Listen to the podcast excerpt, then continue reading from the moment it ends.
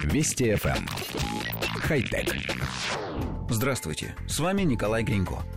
3 октября 1906 года был утвержден международный сигнал бедствия, известный как СОС.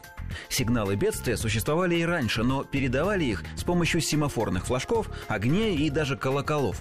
Понятно, что на большое расстояние отправить такой сигнал невозможно. Радиоволны же способны доставить сигнал со скоростью света на другой конец Земли. Общих правил для подачи сигнала бедствия поначалу не было, и судовые радисты просили помощи открытым текстом с помощью азбуки Морзе. Но такой способ требует огромного количества времени, которого в момент катастрофы нет. На первой международной телеграфной конференции в Берлине было решено придумать универсальный сигнал – Решить решили, но не придумали, и поэтому разные организации разрабатывали собственные варианты.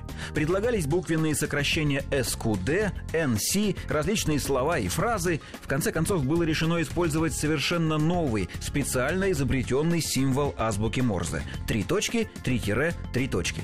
Поскольку в таком виде он не совпадает ни с одной из букв азбуки, то его очень легко распознать в эфире.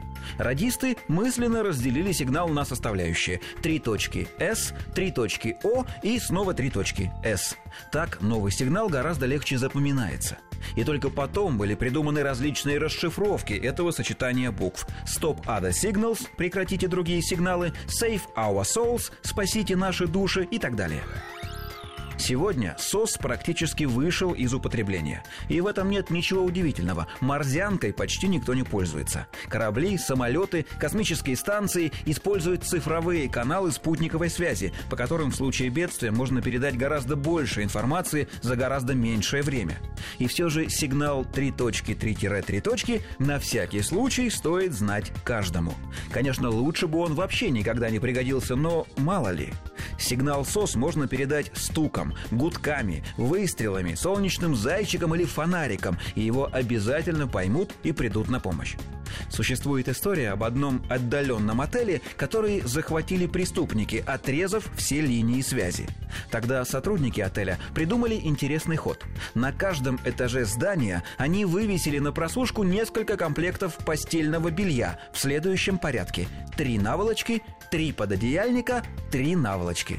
Проезжавшие мимо полицейские заметили сигнал и отправили в отель вооруженный отряд. Скорее всего, это всего лишь байка. Хотя...